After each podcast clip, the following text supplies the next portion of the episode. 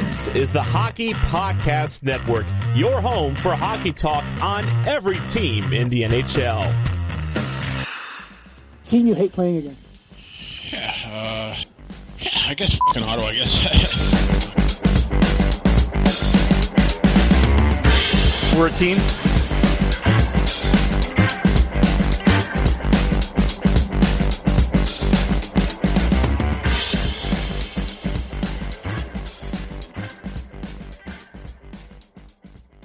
Back to another episode of the Frozen Biscuit Podcast.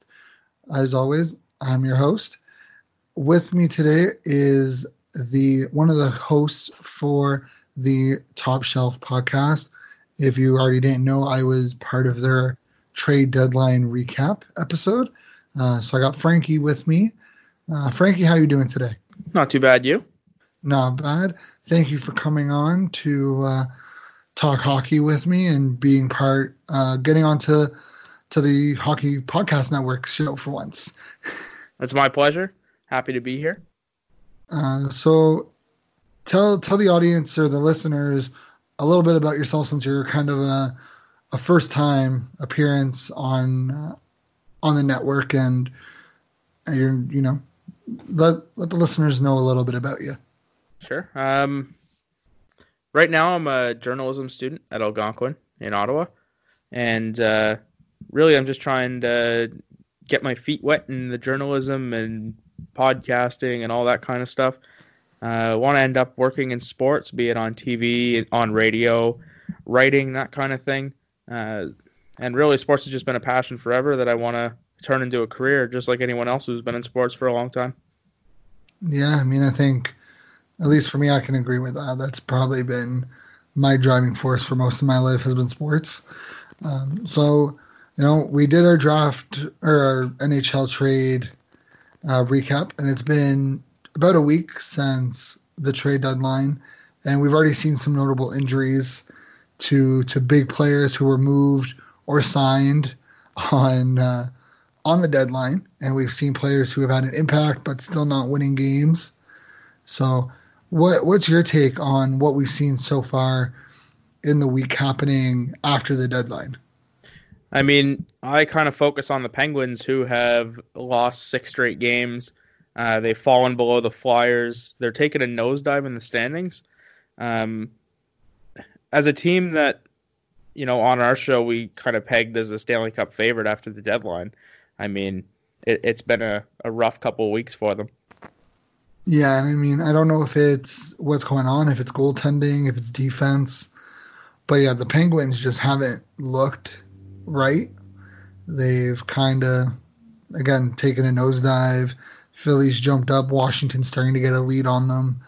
If we're first in the division. But, that entire division is super close.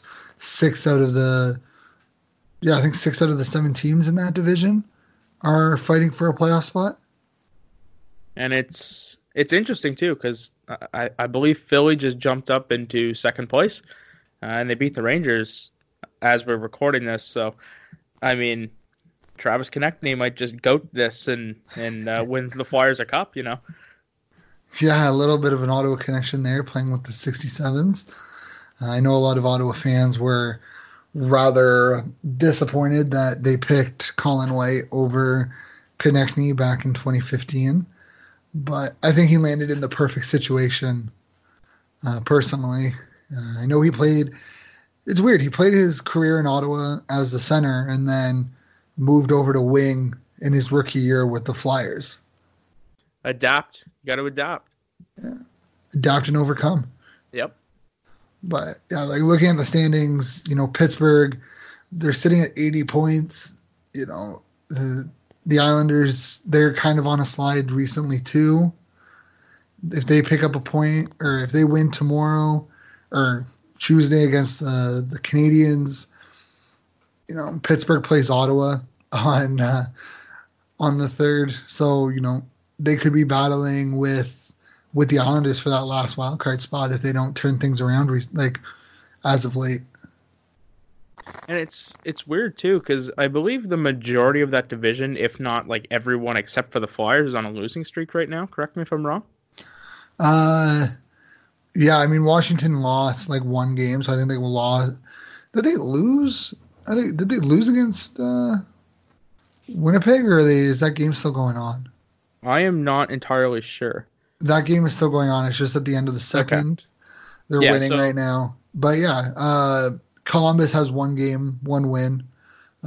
Carolina is one overtime loss. Rangers are two losses in a row. Islanders are lost in a row.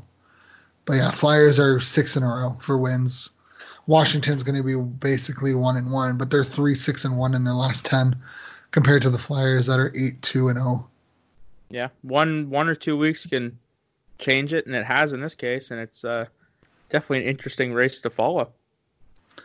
Especially with how close it's been in that division.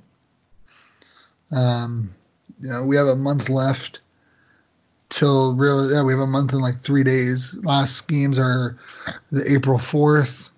You know, there's going to be a lot of turnover between then. What's crazy is that they have the Flyers have the third best goal differential in the East. Wow. Yeah, and I mean, it's not like they have a solid backup either. Like, Carter Hart's the guy, and then I believe it's Brian Elliott is the backup. Yeah. They have one of the best records at home, too. Yeah. They're 23-5-4 at home. They're 15-15-3 on the road. Hard to beat a team like that in their own barn, too. Yeah, but they're plus 30. Only Tampa and Boston have a better goal differential. Pretty elite company, I'd say. Yeah. Florida's at even. Well, it is Florida.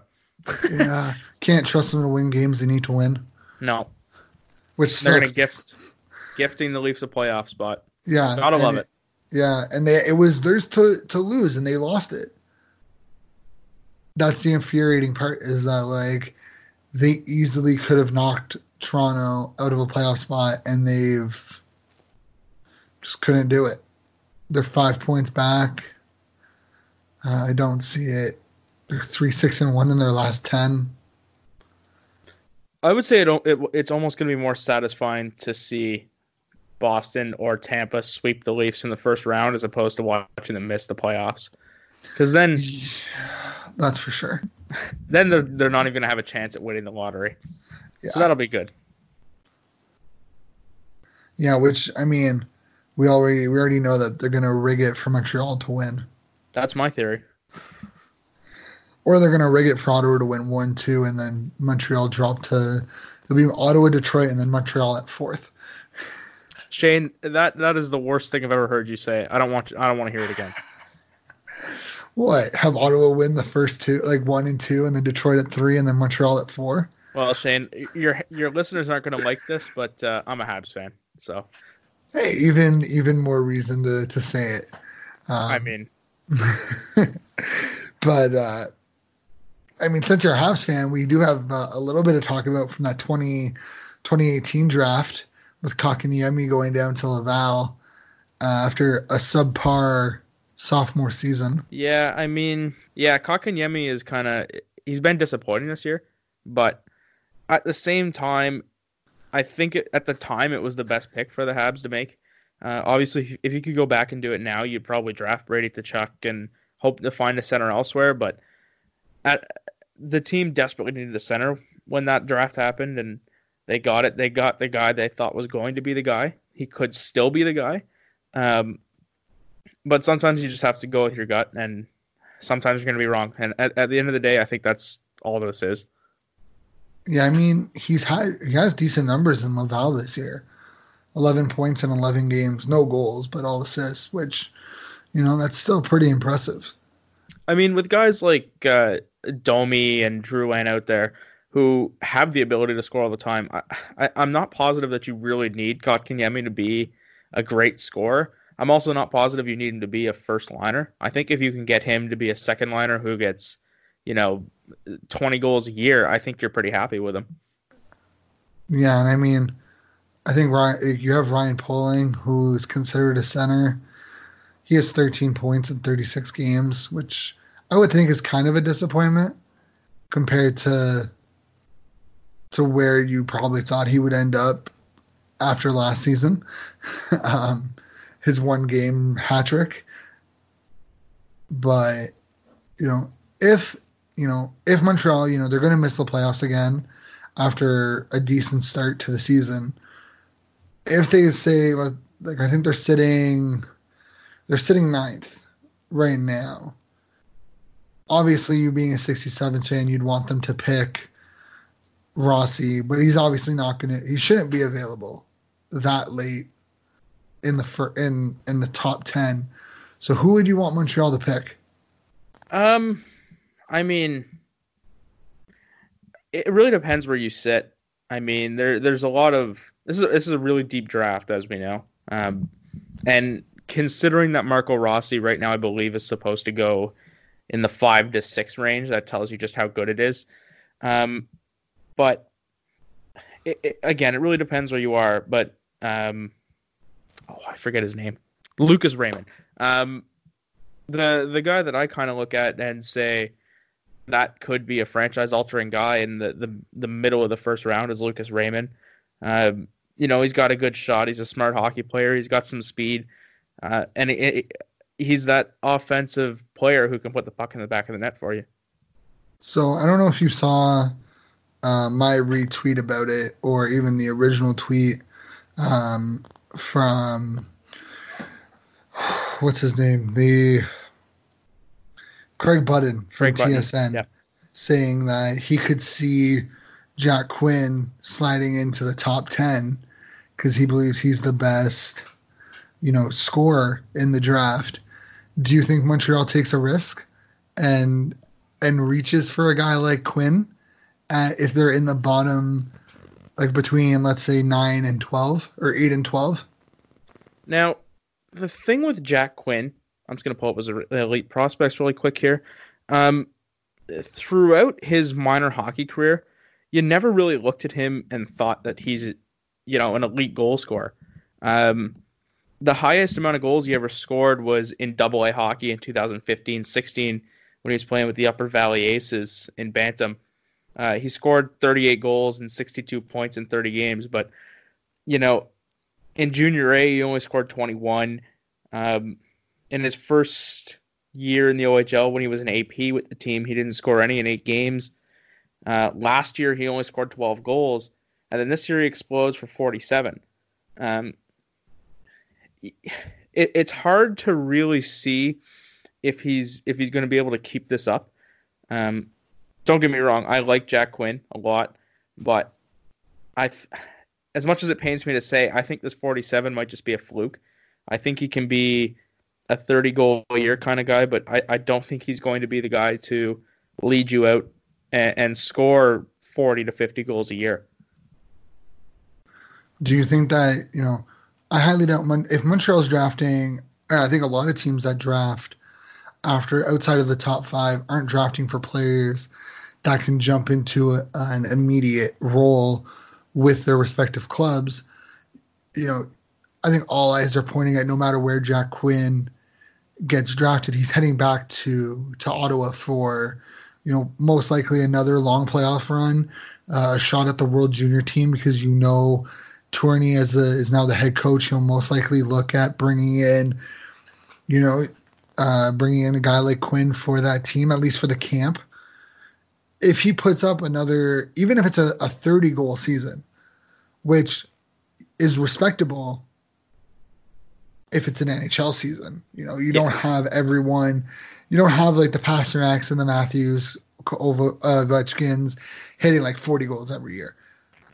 Do you think that it's worth the gamble if you're Montreal? It could be, depending who's on the board. I don't know if I'd be comfortable drafting Jack Quinn in the top 10. Craig Button's usually pretty smart about this stuff, but I think that's really, really high for him. For a guy who entered the year as like a 6th or 7th round pick, I think you could probably get lucky with him as the 15th pick. But at 10 in such a deep draft, I think there's so much talent there. But if that being said, if you do end up with him, I still think he's a very smart hockey player. He works incredibly hard. He's very, very good at killing penalties for some reason. And, you know, he's also not really afraid to go into the dirty areas, even though he's only 5'11", which is always a positive on a team like Montreal. Yeah. I mean, if you go to Tankathon, they have Quinn locked in at number 19 going to Edmonton. Personally, if there's only two for Ottawa's, third pick in that round for the Islanders, there's only two guys that I want to take if they're available, and that's Sanderson and Quinn.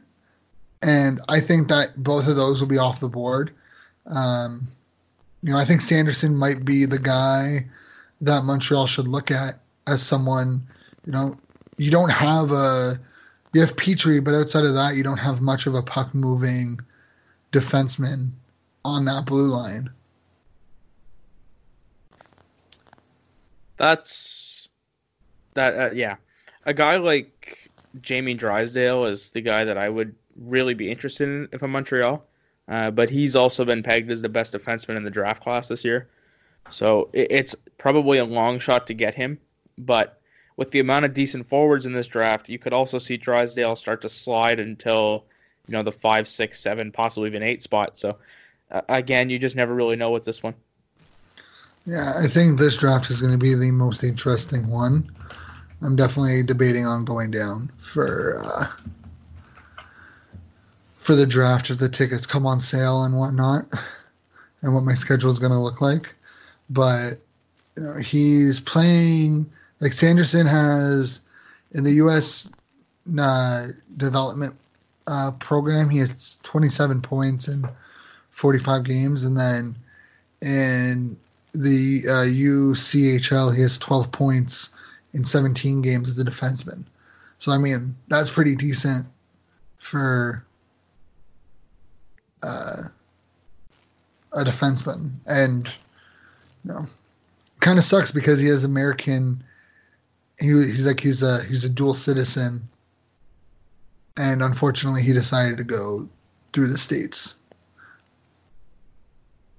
Yeah, I mean, I'd know a lot more about him if he came to the OHL or Canada in general, but unfortunately, the NCAA strikes again. Yeah, well, I think it's also the fact that it's one of those he looked at who was in his age group and thought that he would be better off going to the States instead of staying in Canada. Yeah. Because there's a lot of Canadian elite defense, like a lot of Canadian defensemen on the board this year.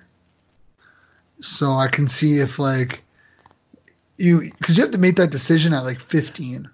Yep. And that's not an easy decision to do at 15 because you have to evaluate where you're at now compared to where you can be at in 3 years. And that's not easy to do. For sure. Yeah.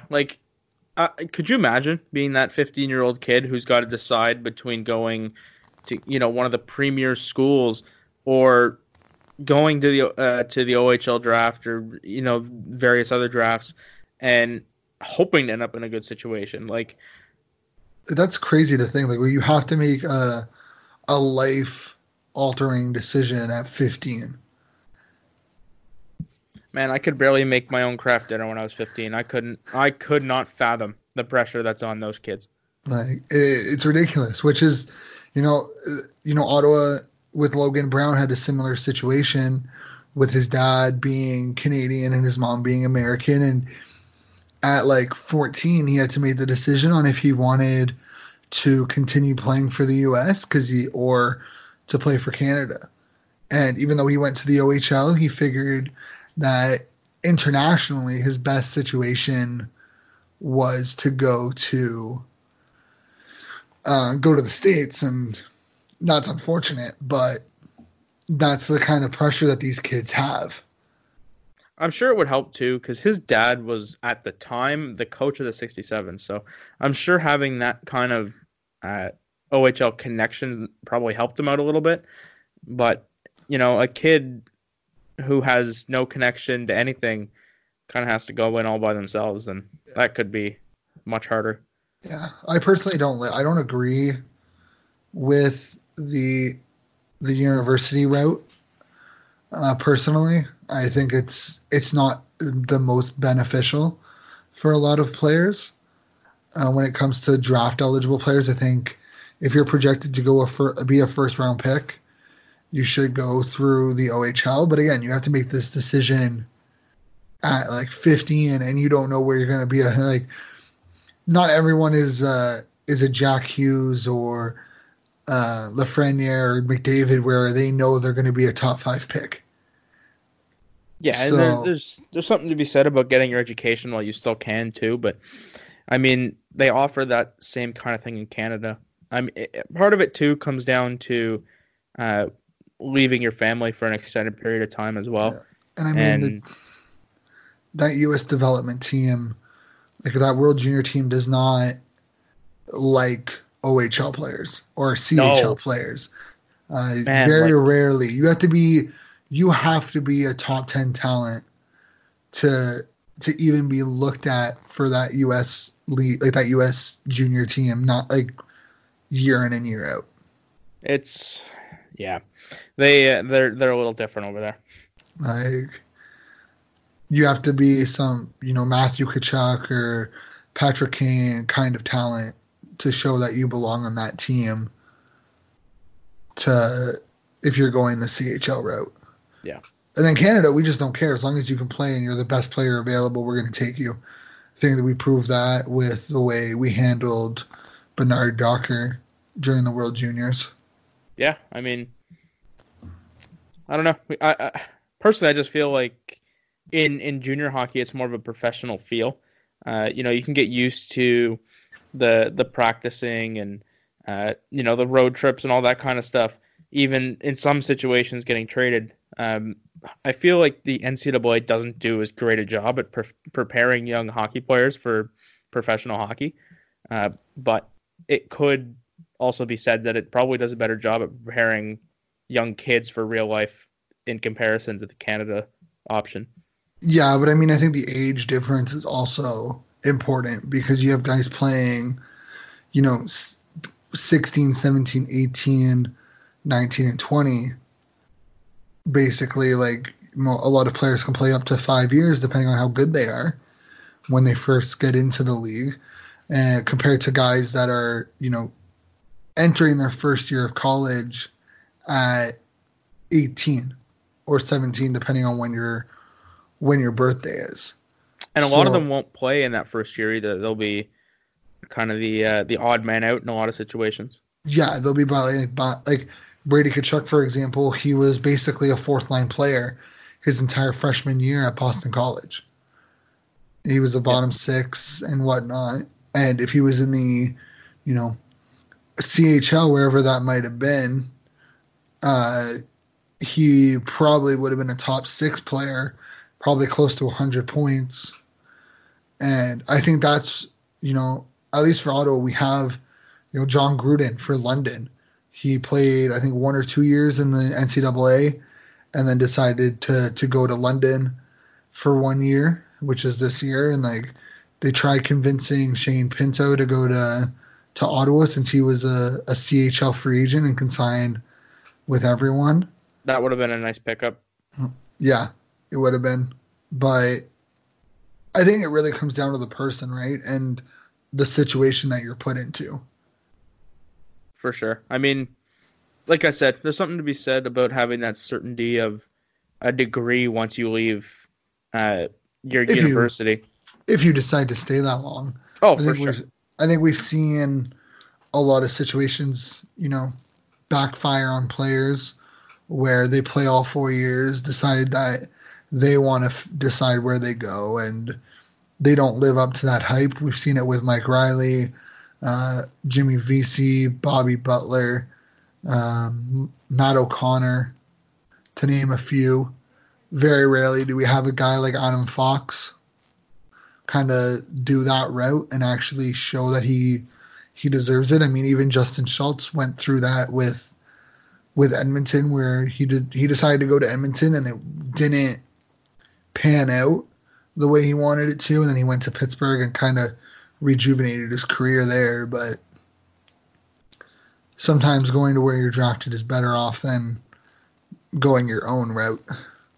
That's part of the reason why I feel the OHL, in comparison to the NCAA, would prepare you better for, you know, life in professional hockey. Because going into the OHL, most guys don't really have a choice of where they go. It's either you go there or you're not playing in our league. Whereas college, you know, you get to pick where you want to go. And, you know, you can leave at any time. Yeah, and I mean, you can leave the CHL at any time, really. But you can't really force your way onto a different team just because you want to. You could, but it usually doesn't work out the way you expect it to. I mean, we saw it with Merkley. Was it Merkley? It was with, like, Peterborough and then traded to London or something like that. That was a weird situation because he was just generally not a great person to work with, is the understanding I have with the Peterborough situation. Yeah, he was... he did not have the greatest personality when it came to being a person that could work with others. And but, typical London gets this player and turns him into something good. Which, you know what? If you want that reputation, though. Oh, for sure. And as a league, it's helped them. And I mean, as a league, you're not going to put it away. Like, you want, you know, that's the one thing I will admit about the Hunters. As much as I don't like them as, like, overly as, like, international coaches, and I'm super happy that, you know, Tourney is going to be the Canadian coach next year for the World Juniors. They do know how to put kids, you know, on the right path and get them focused and get rid of any attitude or personality issues they may have. It's wild. Like, very rarely do you see a junior hockey team as good as they are for 2 years in a row. I can't remember the last time the London Knights missed the playoffs. It's unheard of what they've been able to accomplish there. Yeah, and I mean, you do have the stories of, like, paying players under the table and whatnot. That happens in every single. But that's the thing, is that, like, every team does it in some way, somehow. Teams are paying under the table, you know, paying for phones, paying for meals, things like that. I have a couple of buddies who, not directly with me, but buddies of buddies kind of thing. They've told me teams buy kids cars. I believe I heard a rumor about something happening where Ottawa did something for Marco Rossi. I mean, it happens everywhere. Niagara just got busted for it because, good, I'm glad they did. I hate Niagara. But, I mean, at every single level of junior hockey, this happens. Don't be ignorant and think it doesn't, really. Yeah, like, you know, it can be as a simple... Because I know, you know, there's some teams that literally lease cars for their players. Yeah. The players that, like, drive, they lease cars for them. Or their billets do it. Like, yeah, I mean, it's interesting to see the OHL crack down on Niagara, but nobody else. They must have done something really, really wrong. Probably. I definitely feel like when they get cracked down on, they unlike the one that happened with Portland, which I felt like was ridiculous, where they were cracked down on for buying cell phones. I think for the OHL, you have to do something when it comes to trying to convince people to come play. Not necessarily what you're doing for people already on your team. It's the convincing players to commit to your team. It's like, if you commit, we'll give you an extra, like, $200 a week or whatever. Part of the problem, too, like, you can go on and on and on about that, and there's all these lawsuits going on about them wanting minimum wage, but part of the reason why paying players has never been an option is because it would cripple a lot of the teams in the league. You look at teams, some of them are averaging, I think North Bay is averaging just north of 2,000 people at every game.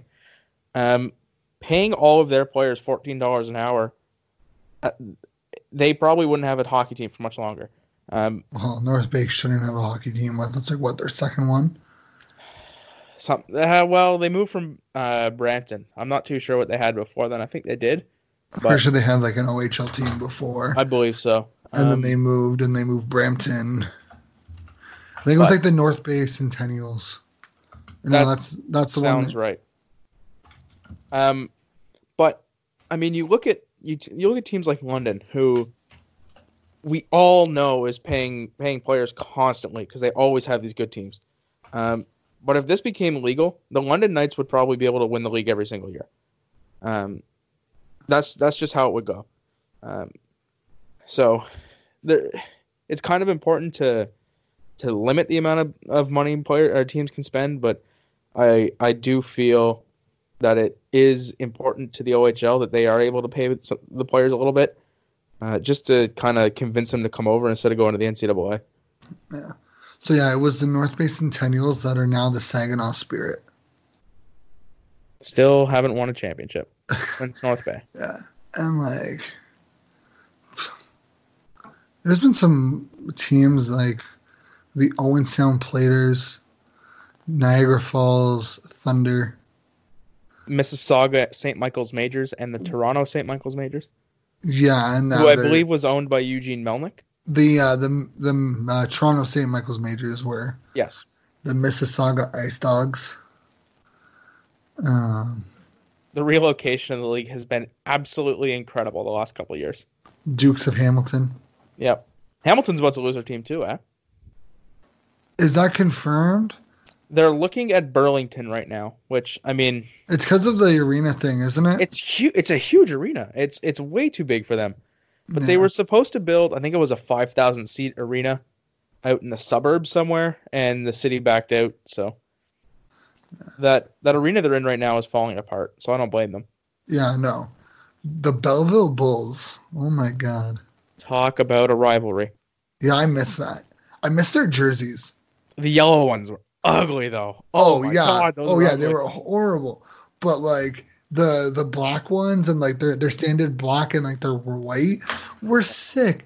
I love that. Like, there was nothing better than the Ottawa-Kingston-Belleville rivalry weekend where, like, it was Kingston and Ottawa, Kingston-Belleville, Belleville and Kingston all in one weekend.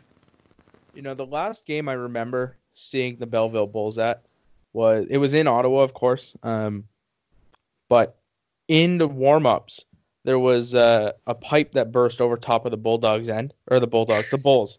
And the game was delayed. It didn't start until almost 10 o'clock. And we left at the end of the second period. It was already 11 o'clock. That's like my last memory of the Bulls. Malcolm Subban, PK Subban, yeah, Jordan Subban, yeah, they all played there. Yeah, but like Brett Gustafson played there. Yeah, before coming over, eh? I believe it was after. Yeah, because he was traded there. Yeah, but like, yo, and then they wore those yellow jerseys as their primaries for a while. Oh, it was bad. It was so bad. Ugly. They're so bad. I much prefer their black ones. Yeah. But they had red ones for a while too, but those were also ugly. Yeah. That was like a 90s thing. But I don't know, I miss it. I miss those jerseys. I'm so happy that they're still around in Belleville though, cuz they have like the Belleville Junior Bulls still. Yep. I think honestly the Belleville Senators should do like a tribute to the Bulls and just wear like a Bulls themed jersey. I was hoping they would keep the Bulls name and just be the Belleville Bulls. I'm not a fan of the American League team having the same name as the NHL team. Yeah, I'm not big, but I mean that's been Ottawa though. I think all their AHL teams have had Senators in it. I don't remember anyone before Binghamton, but that's what Binghamton was as well. Yeah, it was like, well, when they were out east in the 90s, they were called the I think it was the St. John Senators or something like that. It was ridiculous, something crazy. But I definitely think that Ottawa should go back to, it was the Prince Edward Island Senators from 93 to 96. Man. You want to talk about a cool defunct OHL team, though. Got to talk about the Plymouth Whalers, man. Yeah, I totally forgot they were a thing for the longest time. They went from having some of the coolest logos and uniforms to becoming the Flint Firebirds with those monstrosities. Just the worst logo in hockey, some terrible uniforms. Yeah. I remember looking, because I was like, I remember when they switched from Plymouth to Flint and they rebranded and... The worst part now, they can't even go back to Plymouth because I believe the U.S. development team took the arena. It's theirs now. I think so. Which is why I thought they were.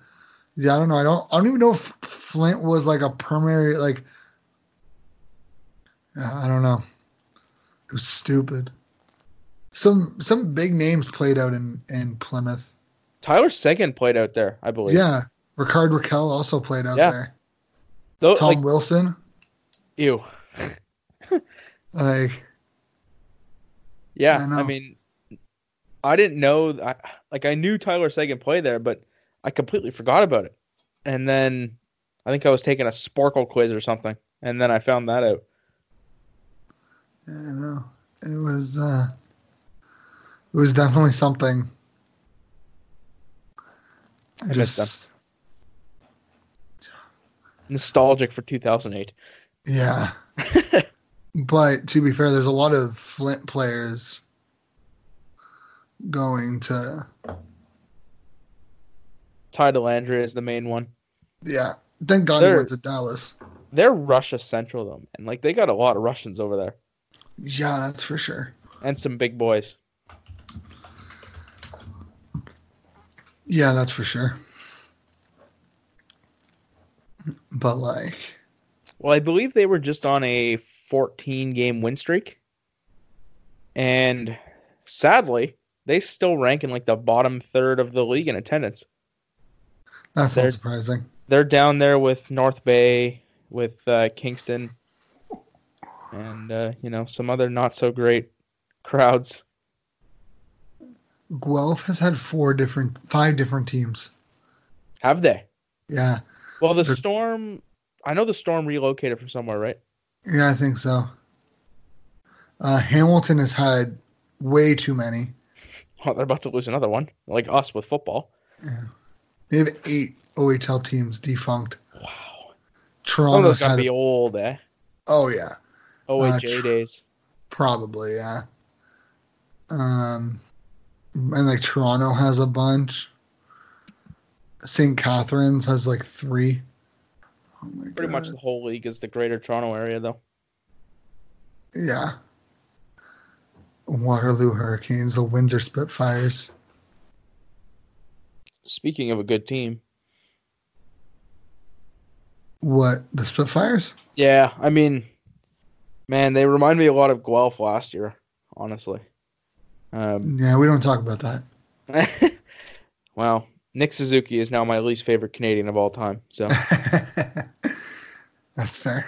I'm so mad because Royals. Oh, bring them back! Bring them back, please. What? The Cornwall Royals. I want to go to games in Cornwall. The Sarnias thing. Yeah. Speaking of Sarnia, actually, I don't know if you saw this, but former 67 Will Bitton scored his, or not Will, Sam Bitton. I totally forgot he was still in the league. Yeah, well, they traded him at the beginning of the year. Isn't he an overager? No, next year is his overage season, I believe. Okay. 200 points for him today, I think it was. Yeah. God, I honestly thought he was out of the league. Yeah, I was. I was surprised about that trade at the beginning of the year, but clearly it's worked out. Yeah. They definitely know what they're doing over there. Good, because We need a GM we can trust for Team Canada next year. And James Boyd, I think, is just that. Hopefully. Maybe we'll be able to win a gold. Hopefully we get to see Marco Rossi in the World Juniors, too. Yeah, I don't think that's going to happen. I don't know, man. It'll be interesting to see wherever he gets drafted. I just don't think Austria are getting into the World Juniors. Well, they did, didn't they? Not this year. They were out. That's why he wasn't part of it last year. Yeah. They played in the B-side tournament this year, or the Tier 2. I thought they may have won the B-side. I could be wrong. Oh yeah, it looks like they'll be in Group B. Yeah. I don't know if this is actually accurate, but it's Wikipedia. But sounds accurate to me. It looks like they'll be in Group B with Russia, Sweden, United States, and Czech Republic. Okay, so we know who's getting relegated, but Austria and Germany. Hopefully, we get to see Marco Rossi in a tournament. I think that's something that hurt his stock this year, just not having anywhere to play over Christmas. Yeah, I think the idea that the juniors elevator decline draft stock is ridiculous. Because if that was the case, Byfield would have dropped out of the top 10. Yeah, but I mean, there's people have made excuses for Byfield because he's a year younger than everybody else. But normally, what you see if you watch the OHL consistently is you see players get better and they become more visible and they become, you know, the guy. And not to say that Byfield's not the guy in Sudbury, but every time you watch Ottawa play Sudbury, Quentin Byfield isn't usually the guy that's doing everything. And it's interesting. Oh yeah, I'm not impressed with Byfield. Yeah, I think Marco Rossi is the best player in the OHL right now. My opinion on Byfield is that he's 2 years away from being 2 years away. He needs to play another 2 years of junior before you can even bring him in as like a serious contention for a roster spot. Wolves management has kind of disgusted me too. For a team with a talent like Quentin Byfield, I feel like you're almost doing him a disservice to sit as quiet as they did at the trade deadline. They lost in overtime today, I believe it was, to the Barrie Colts, a team they are battling for first in the division with, and because of the crappy rule where finishing first in your division guarantees you either number one or two. Right now they're going to play the Mississauga Steelheads, I believe it is, and they should be number four in the conference. So. They needed to do something. There was stuff available for them, and they did nothing. So I think they've hurt his growth. Unless they don't think that he's going to be going anywhere in next season. So there's no point of betting the farm or selling the house for 1 year when he's going to be back next year. I think he has to go back next year. If the World Juniors is any indication, I don't think he's ready for the NHL. Not even close. Let alone the best junior hockey competition. Like, for a guy who's as big as he is, he didn't dominate. Big. Like, I understand it's World Juniors and you shouldn't, do that and like base your opinions on just the World Juniors. But I watched him. Every time he was in Ottawa, like all three times he was in Ottawa last year. And he's not, like, I haven't been impressed by him. I don't think he is NHL ready. And I don't, like, if Ottawa were to select number two and it was between Marco Rossi, Alexander Holtz, Lucas Raymond, and, Quentin Byfield, I'm picking Rossi 110%. It's weird that you say that you shouldn't put too much stock into the World Juniors, but the one thing that I gathered from the World Juniors is Alexis Lafreniere is absolutely 110% ready for the NHL. Quentin Byfield is not. And 100%. I agree. Normally when you pick second overall, you're looking for someone who can step up pretty much instantly and make an impact, like a Jack Eichel kind of guy. But if you're picking Quentin Byfield right now, you're pretty much admitting to yourself that you know he needs some time in the juniors before he's ever ready to come up to the NHL. Yeah, and I think if you're a team, you know, let's say for whatever reason, you know, right now a team like Minnesota is sitting on the bubble and they don't make it into the playoffs, you know, and they somehow jump up to second, you know, and they pick Quentin Byfield, you know he's going back to Sudbury come the new season. Like, you know it, he's not going to play for Minnesota that year. But I think if it's a team like Detroit, Ottawa, LA, Anaheim, you know, even Chicago, they may be looking at it as a player to jump right into it. And I don't think he could. And I also think it would be a mistake for a lot of those teams to pick him. I don't want to say that he's a bust, because obviously we don't know that yet. But as far from what I've seen out of him this year, I think he's taken a step back from last year. And again, normally you see the draft eligibles really take that lurch forward. Like Jack Quinn is the prime example. Marco Rossi has done that. Cole Perfetti has done absolutely great this year. And, I mean, he had a really good year last year too. But this year... It's really weird to me that Quentin Byfield has been pegged into this number 2 spot, and it almost feels like there's not a single chance that anybody will ever stop saying that, even though I don't think he's even close to the best player in the OHL right now. Not even close. I don't think so. I honestly, I don't even think he's the second best, like a top 5 player in the draft. Personally, I think Perfetti might be a little bit. I don't know. I can't decide if he's underrated or overrated right now. I think he's a little bit overrated. I think him not making the cut for Team Canada kind of hurt his stock a little bit. But at the same time, I also don't think if he made it, he probably would have been put in the same situation that Byfield was in. So was it a blessing in disguise? Maybe. But, you know, I think if you look at Stützle, Raymond, and Drysdale... and even Holtz, those 4 players can make, and even Rossi and Perfetti, Lundell, could all make arguments to be the second overall pick, and Byfield has really done nothing to show that he belongs there. Like, realistically, the only reason why he was there is because he's 6'4". Yeah, I mean, he's got tons of talent. I don't think he has the greatest speed in the world, and he might get a little bit slower as he gets, you know, bigger, because he's going to be heavier. But I feel almost as if the best thing to happen to Cole Perfetti is to not make Canada. He's going to fall. I would be surprised if we saw Cole Perfetti go in the top 10. I think more 15 to 20 range is where we could see him go, maybe a little bit higher.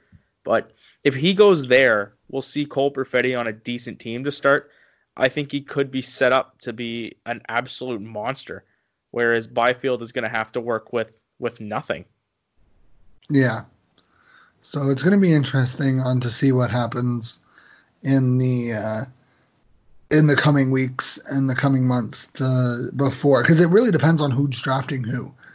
Because I think if Ottawa is drafting number 2, they're going to look at someone who can play center and wing. And I think Rossi can be that guy. Stützle can be that guy. Byfield can't. I mean, it also helps to have... I don't know what the other guys' face-off percentages are, but it feels like Marco Rossi wins every single face-off. Realistically, I think he wins like 2/3 of his face-offs. And he's incredibly smart. Like, there's so many positives about the kid, but everybody focuses on how small he is. But he's still the best player in the OHL. Oh, 100%. With that being said, I think we're going to wrap it up. Thank you, Frankie, for coming on and talking draft and hockey in general. It was a pleasure to have you. Where can people find you? So you can find me and my buddy Nick on the Top Shelf show. That's CHELF, Top Shelf. We're talking all things hockey. This week we're going to be talking lots about the draft as well. We're going to be focusing in on a kid named Shane Wright over in Kingston. And I would love to have you over for that show to hear a little bit about that. Yeah, let me know. So guys listening, a little preview for an upcoming episode for their podcast. But thank you all for listening. Again, you can find myself at Shane_Ryan97, as well as Frozen Biscuit 92, in the Hockey Podcast Network at HockeyPodNet. Also, don't forget, we do have a contest going on between Tankathon, powered by Tankathon and Cool Hockey. Go to Tankathon, sim the lottery as many times as you want, take a screenshot of the result you like, and be entered into a chance to win a $200 gift card by Cool Hockey for a chance, $200 to put to awards in New Jersey. So definitely check that out. It'll be on all our social medias. Hope you guys have a great one, and we will catch you on Thursday. Hey, hockey fans. If you're like me, you have a couple of plain jerseys hanging in your closet, no name or number on it. But I got a solution for you where you can get whatever name, whatever number you want from any jersey. Visit my friends Chris and Kevin at Customized Sports for all your customization needs. They have hundreds of teams available for purchase at their eBay store. They're shipping out of Toronto.